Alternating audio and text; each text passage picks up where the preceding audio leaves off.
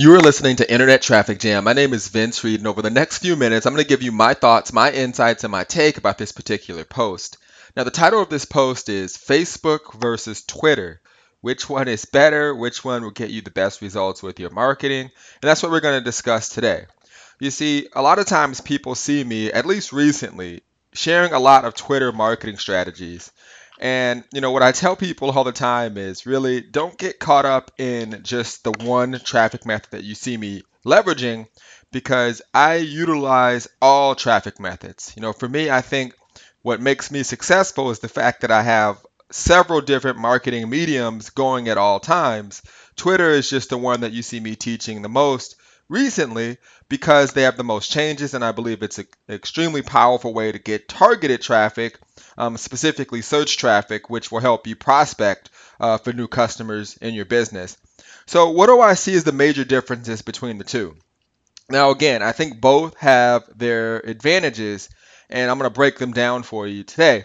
Now, with Facebook, okay, what Facebook has done, they made a decision uh, to really um, what I like to say, have you pay to play. And what that means, is if you're a person that's leveraging a fan page and you're building your fan base, for you to reach your entire fan base, you're going to have to pay to play. That means you're going to have to pay a little bit of money to get all of your fans to see what it is that you post on your fan page.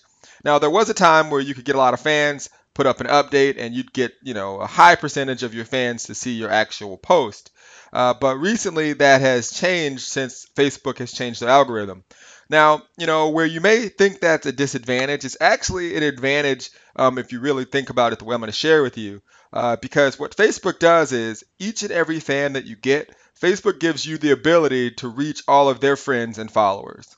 So if you get one fan and that fan has thousands of friends, you really got thousands of people that you can connect with. So that's an advantage over any other marketing method, which is why it makes sense for them to have you pay to play if you're leveraging Facebook the right way.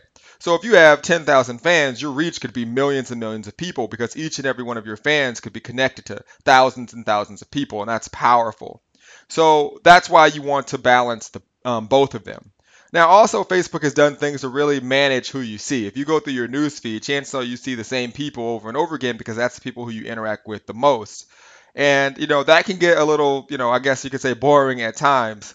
So I can get it. I can get why some people get frustrated. Now there's some things that you can do on your own to make sure that you don't have to pay to play. That more of your fans or more of your followers see exactly what it is that you post, and that's by you simply sharing more information, posting two to three times a day, you know, asking questions, creating engagement with your audience and your fans. Uh, that will help you um, essentially reach more of your fans when you're doing updates. Facebook really looks at those things. Now with Twitter, okay, you aren't able to get a follower and then connect with all of their friends unless you pay to play. Okay, but the cool thing with, with Twitter is if you have 10,000 followers, okay, your update's going to automatically show up in your news feed and uh, all of your followers are going to see you.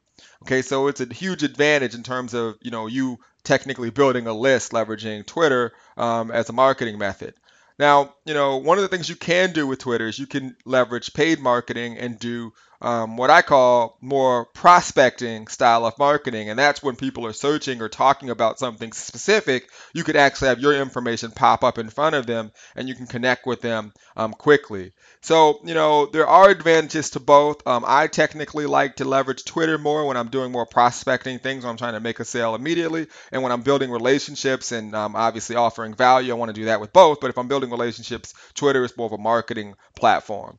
All right, so with uh, Twitter, you definitely want to learn how to leverage it so you one don't get your account suspended if you're if you're leveraging paid marketing methods, and, and two, um, what you can do to make sure that you create the most engagement, you build the right audience, and you're connected with individuals who will essentially um, buy what it is that you're looking to offer um, especially if you have a business.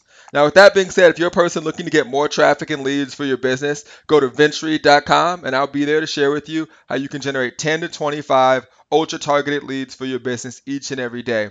You're listening to Internet Traffic Jam. My name is Reed and I will see you on the internet. Take care.